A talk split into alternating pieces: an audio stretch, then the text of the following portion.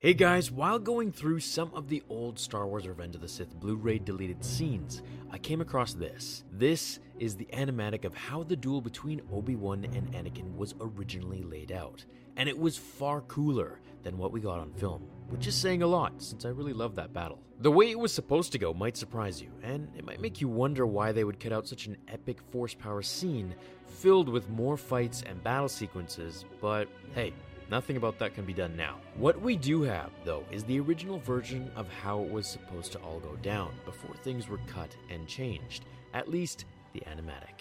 I'll first start here, where things really start to change.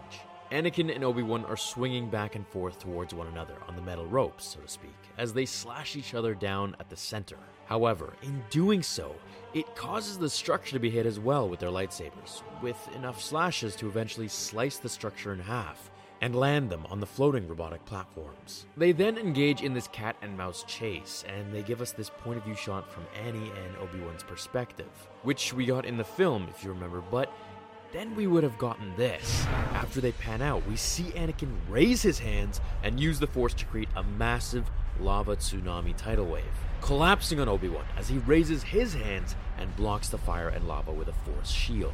After a few times of this, Obi Wan is the one who ends up jumping to Anakin's platform, and then, as he sees an opening, he drops and swipes Anakin's kneecaps, landing him to the bottom of the hill below, or we can say below ground, where he originally burst into flames and creating the scene that we all know.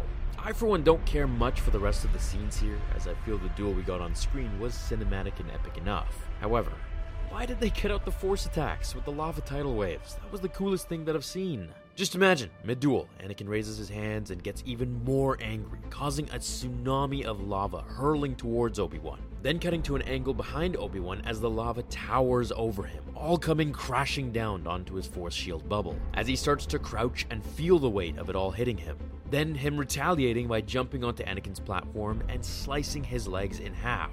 Could this have been the one moment that Obi Wan would have used somewhat of the dark side or some form of aggression? That would have been such a more aggressive and dark attack, but I suppose that's exactly why they didn't go with it. Because Obi Wan is supposed to be a defense only character, and his fighting style is indicative of his personality to defend and never actually be the aggressor. Oh well, at least we have the animatic of it, which is cool. So, what do you think? Should Anakin and Obi Wan have had this duel that we see, or the original one that we got? Let me know. And are you a fan of the Force Shield, the lava tsunami? Think those would have been really cool powers to see on screen. I feel like there's a difference between seeing something used in Rebels or Clone Wars versus actually live action.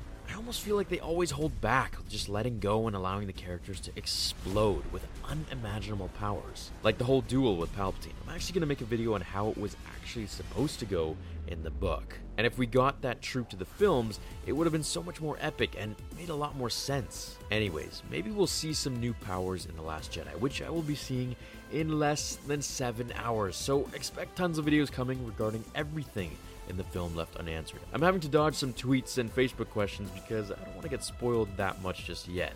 However, I can't wait to answer all of your questions and make breakdowns, as best as I can, of course. And don't worry, as I've said on Twitter, I won't be putting spoilers in titles, so be sure to hit that little bell button to get notifications, and I will see you all in the next episode of Star Wars Theory.